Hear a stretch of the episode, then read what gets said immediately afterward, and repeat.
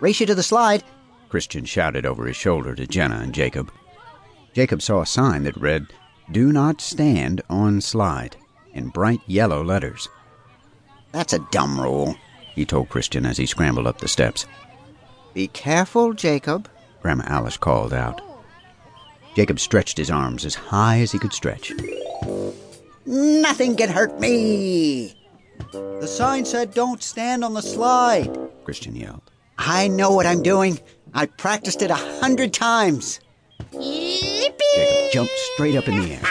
He dove headfirst down the steep slide. He flipped head over heels and banged his knees on the cold, hard metal. He slid down, down, down, bumping from one side to the other.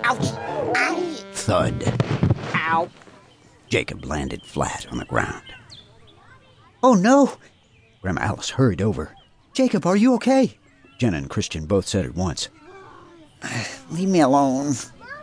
Jacob rubbed his head and looked up at the slide. He hadn't planned for it to be twice as high as the one he had at home.